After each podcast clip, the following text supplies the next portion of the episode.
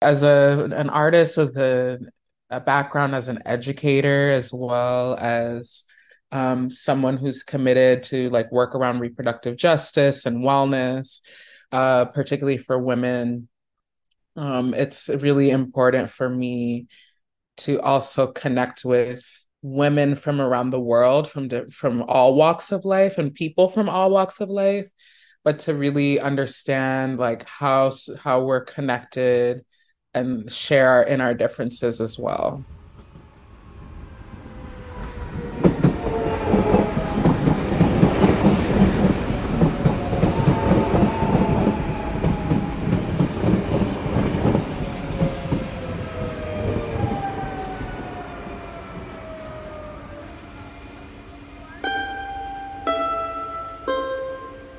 Welcome to Towards a Kinder Public, a podcast dedicated to designing kinder public space that better meets our interconnected needs. I'm Kevin Castle, and along with Annie Chen, we are Kinder Public. We are so fortunate to be able to share this conversation with Baltimore and New York based multimedia artist Lehna Martine Huie. Lehna's work has been shown and commissioned across the United States and internationally she is a participant in international foundation and benefit work and received the Artist Changemaker Award from the Global Fund for Women. She is currently participating in the Museum of Contemporary African Diasporan Arts and Asian American Arts Alliance 2023 Bandung Residency to foster and uplift allyship between Asian American, Pacific Islander, and Black communities. We will discuss Lehna's work as an artist, her Pan African and Caribbean identity, the opportunities within mothering, her interest in healing modalities, and her work towards reproductive justice. Lehna will speak about her experience with Baltimore's partial removal of monuments dedicated to Confederate leadership and her research of Harriet Tubman's work and life there, which informed Lehna's work titled mysticism of faith, which led her to a deeper understanding of the basis for personal resilience. This is the first of three episodes from my conversation with Lehna. I hope you will find many ideas about public space and community that interest and uplift you. Thank you for joining us for part one. Hi, Kevin. Hi. I'm so glad you could join me. Thank you so much for sharing your time. Of course. Thank you. This is amazing.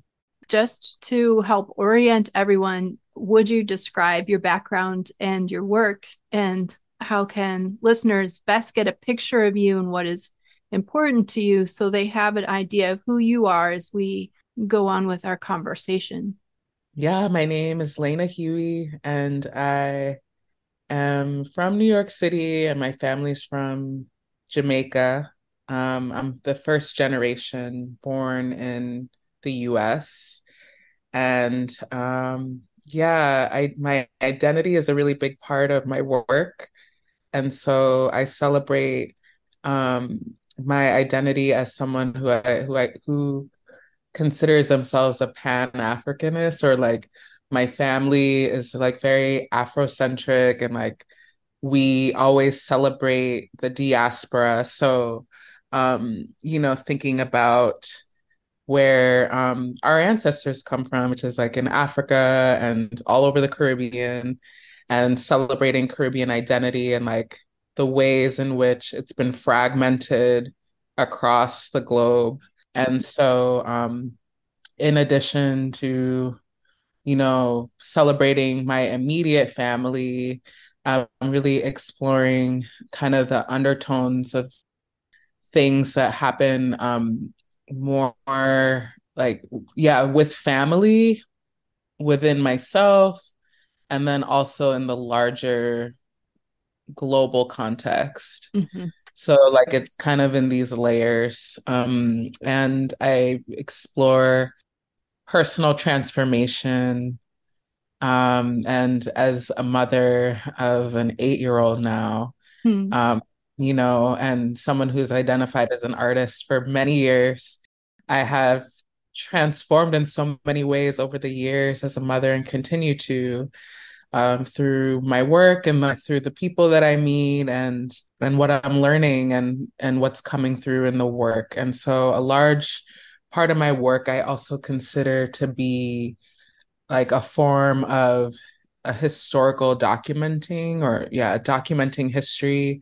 Mm-hmm. And so it's almost yeah, I consider it to be an archival practice that that whose strands are really passed down to me, but like my channel, my my personal channel is through visual art. Whereas for my mom, it might be something else. So she mm-hmm. does a lot of work around ministry. So, like for her, that's how it comes through. But there's still these traces that are and patterns that are found across the generations. And I think just in mothering my daughter, mm-hmm. that is coming through there as well. So we co create a lot um, with each other, with the stories that have been passed down.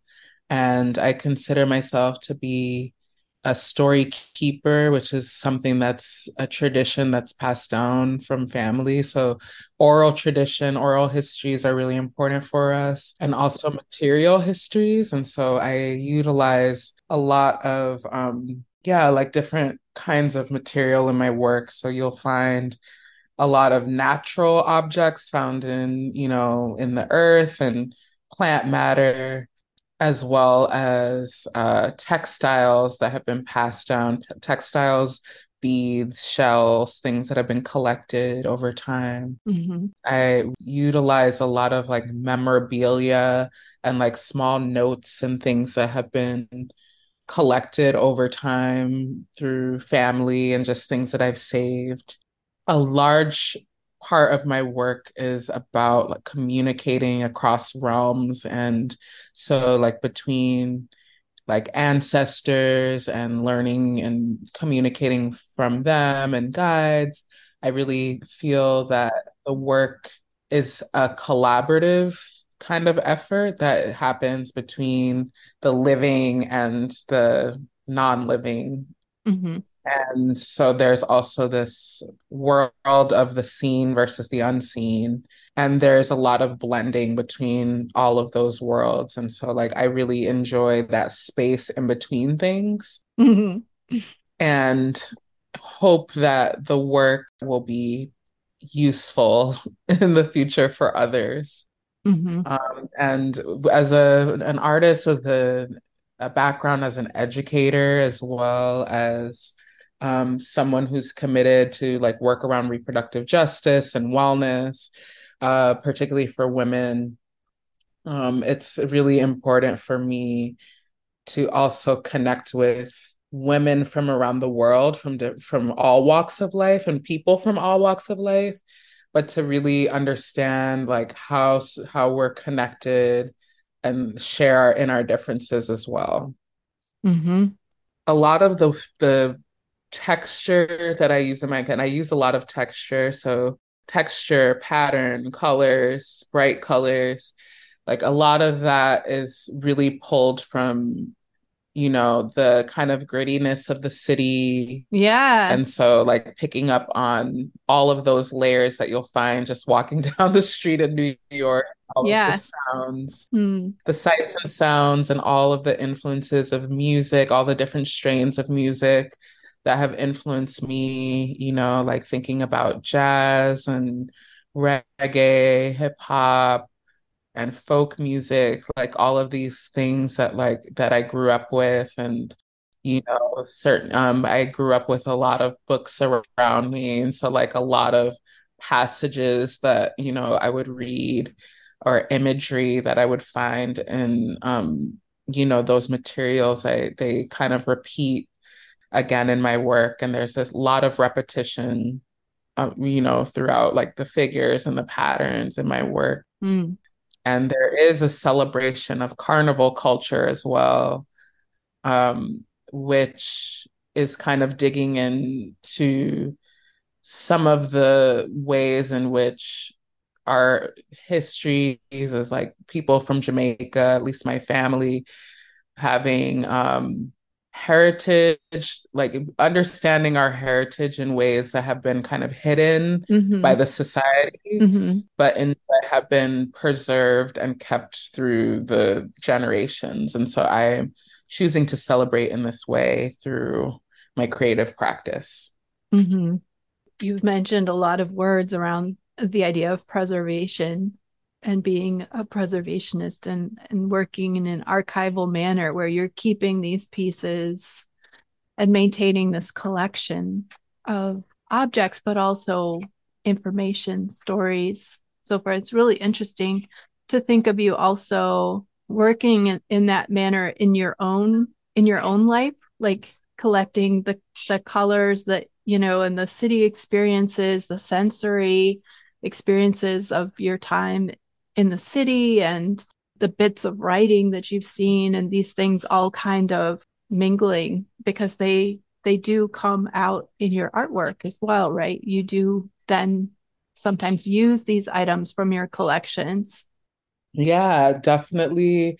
And it shows up in so many different ways. So I'm multidisciplinary. So I have a painting practice that informs my installation practice, which then informs my video work and photography and, you know, how that's all kind of blended in with the work that I do around reproductive justice and connecting with folks in that way and sharing um, healing modalities for um, ways of coping through um, yeah through difficult times and mm-hmm. how to strengthen you know ourselves in the midst of challenging times through the creative creative process and that's unique for everyone but i really love to facilitate processes that you know invite folks to share and to kind of dig in um, and explore like their deepest like their deepest self and mm-hmm. to be able to you know be vulnerable and sharing that with others i think is a really beautiful experience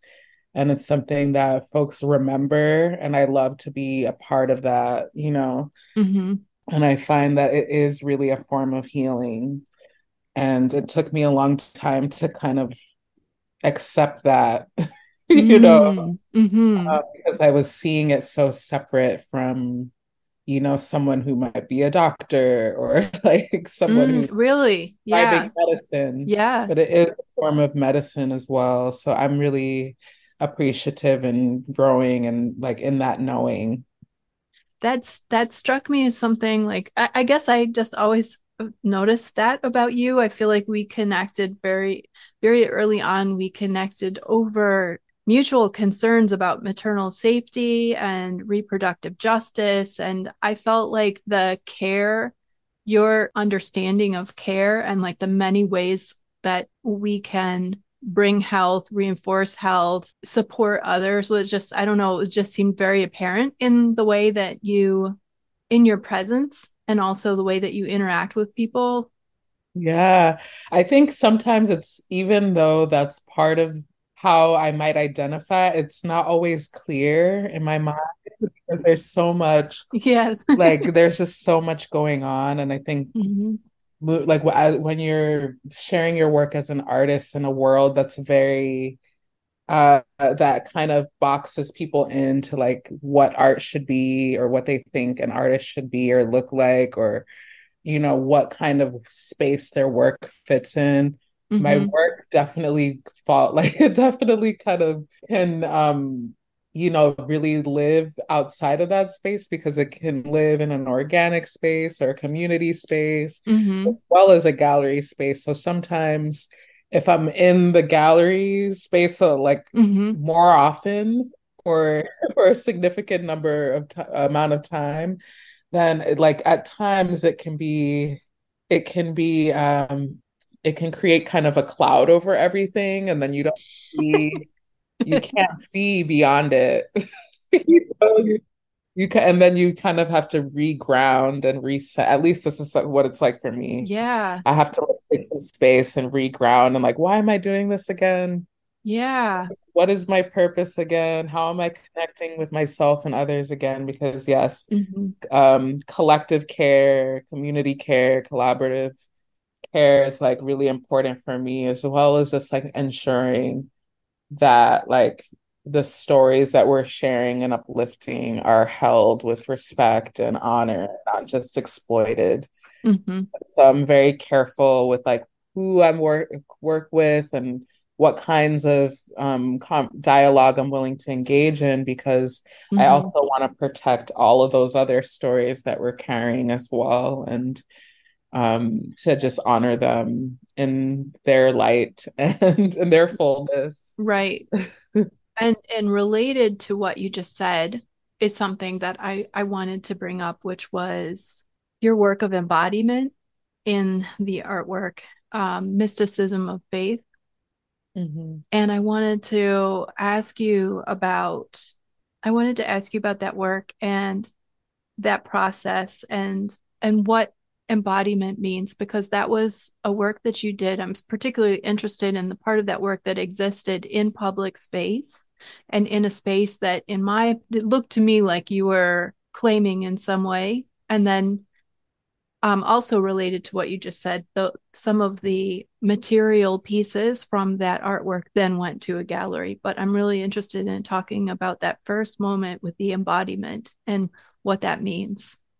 Yeah, I mean, that piece was really special in that I felt really connected to the story of Harriet Tubman as a naturalist Mm-hmm. for the first time. And I knew about that part of her work. And that's another part of my identity that I don't really uplift as much as like being an herbalist and someone who likes working with nature and plants and um, you know, and the earth. And so I think that being able to embody her through reclaiming this space, which is where, you know, the so it, the location was at Wyman Dell Park, which is in Baltimore, which is um, where I'm currently based between here in New York, but mostly in Baltimore.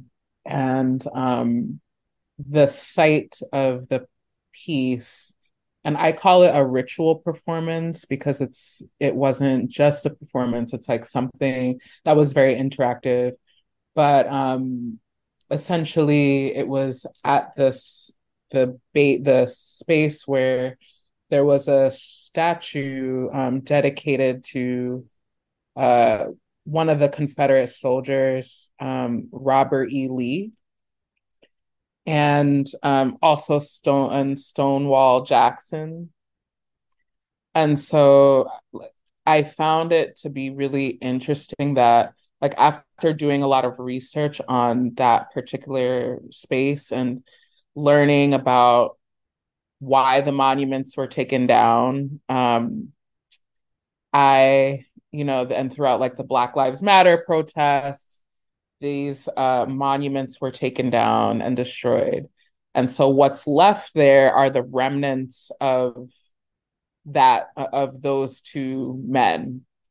And so all along the edge of this stone base, you have their names and, you know, this big, the, an, a dedication to them. And so I was really struck by that when I walked past there and then learned that that space was actually dedicated, uh, rededicated to Harriet Tubman. Through that history, I learned um, I learned of the history of Harriet Tubman in Baltimore, which I just did not have any r- knowledge of prior, really. Um, and I didn't know like her connection to Maryland at all. Um, and so it was really beautiful to be able to learn about that history and like learn that she was all in all of these places that I was Mm, traveling to to learn more about her. And so like the embodiment piece was also yeah, like when when standing at the base of that statue, it was void of the statues themselves, but with the remnant of remnants of the words it still felt like the statues were there. And so there was this sense of erasure that um, Harriet's name wasn't there. So it was renamed Harriet Tubman's Grove, but there was no sign, no plaque, no dedication, mm-hmm. no um, symbol of her presence there, just still the presence of these Confederate, you know, this these two men. Mm-hmm. So the performance or the piece that I did was um, sharing her words, and I wore a, a piece that I made that almost looked like a tattered flag. And it was a piece that I hand sewed together with many strips of fabric, and I painted them, you know, bright tones of red, green, blue, and I added these eyes of people who were important to my political education in some way, like Black artists, scholars, thinkers, historians, um, and abolitionists who were really pivotal to my understanding of the political landscape of the US mm-hmm. and beyond. And so, like, throughout learning about you know, Harriet and just kind of combining all of these materials together and learning about her how her movements throughout Maryland and um and Baltimore specifically, like that she was at this specific place. Mm. It felt really good to just speak her words in this, you know, embodied role, like where I imagined myself as her and you know, all that she endured and all that she stood for. And yeah, just how magical that was. Like, and she had this injury when, you know, when she was uh, younger, when she was a young woman, she, um, an overseer threw a brick at mm-hmm. her forehead and it it gave her a permanent uh, permanent brain damage and so not only did she have like a deep scar on her forehead, but she also would, in the midst of, you know, bringing people to their liberation, which was completely life changing and droves of people to their liberation and risking her her life mm-hmm. Along with you know those abolitionists that she worked with like all of them risking their lives through this underground railroad and all, everything that she stood for anyhow along with mm-hmm. all of that she had this this injury that would where she would pass out like suddenly you know just in the midst of you know moving through the woods and like bringing droves of people like to help liberate all of these people. And in the middle of that she would just pass out and would have these psychic revelations and dreams. And she would just kind of go into another world. And she felt that she was she believed that she was communicating with creator or higher power. And so in those moments where she would move into this other realm she would get these messages you know that would lead her and guide her to you know to continuing her work. And so for me that was so profound. And to even speak her words was like it was an affirmation in so many ways. And to and then i shared that experience with my classmates at the time and everyone i invited everyone to participate. And so they in that in their participation they learned about the history and were, were able to learn from her on a more intimate level. And so like that's really what that work was about was about like understanding harriet tubman beyond just the name harriet tubman and like beyond what we've been told about her mm-hmm. and understanding her as a woman her, her as a mother and just understanding all of the layers that she was carrying and you know the, the her joy and her her grief as well and being able to like embrace that fully and it was i didn't know that the film was coming out around the same time but it did and it was a very very stark contrast to the film itself mm. but um, it was still interesting that it came around during that time. And that was right before the pandemic hit. And so I think on reflection, thinking about it afterward, like when it hit, was really refreshing to know that I had that space to really channel, you know, that kind of energy in a very deep and meaningful way that almost prepared me, I believe, prepared me to go into the pandemic craze with more clarity and more purpose because of her values. And you know she was this she was a very what they would say a very small woman in stature.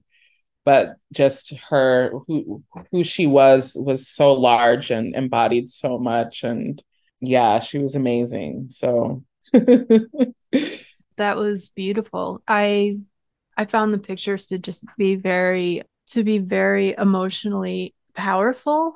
And the picture of you at that site which seemed to be uh, still contaminated with the remnants of the other statues and you know that hadn't quite been you know removed. It was just like i really felt like you bringing her spirit there and and you companioning her from those images. Absolutely yeah. And i loved the title. That came came to me because i just really admire how everything that she did was based on faith and it was based on things that she could not see. And so for me, that is just very telling of, you know, beyond resilience, beyond all of that. It's just like this kind of sh- stream of that um, wisdom that comes from the unseen mm-hmm. and just trusting you know like that this is the thing the right thing to do because you believe it and you know in your heart of hearts like what's wrong and what's right. Mm-hmm. and so i think that that you know that because i also have so much so many of those values in myself it really strengthened that for me. Right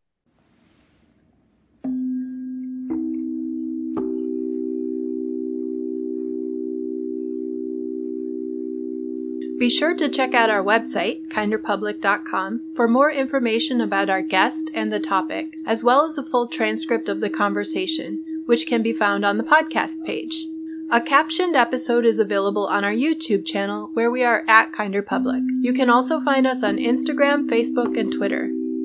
If you have enjoyed an episode of Towards a Kinder Public, we would love your help in sharing the episode with others. Please also leave us a rating and a review. It helps us make our topics more visible, and we really appreciate your support. If you would like to share information about the accessibility of public space and places that are doing things right, please email podcast at kinderpublic.com. I'm Kevin Castle. My guest has been contemporary artist Lehna Huie. Join us again next time to hear more of this conversation. Have a very good week.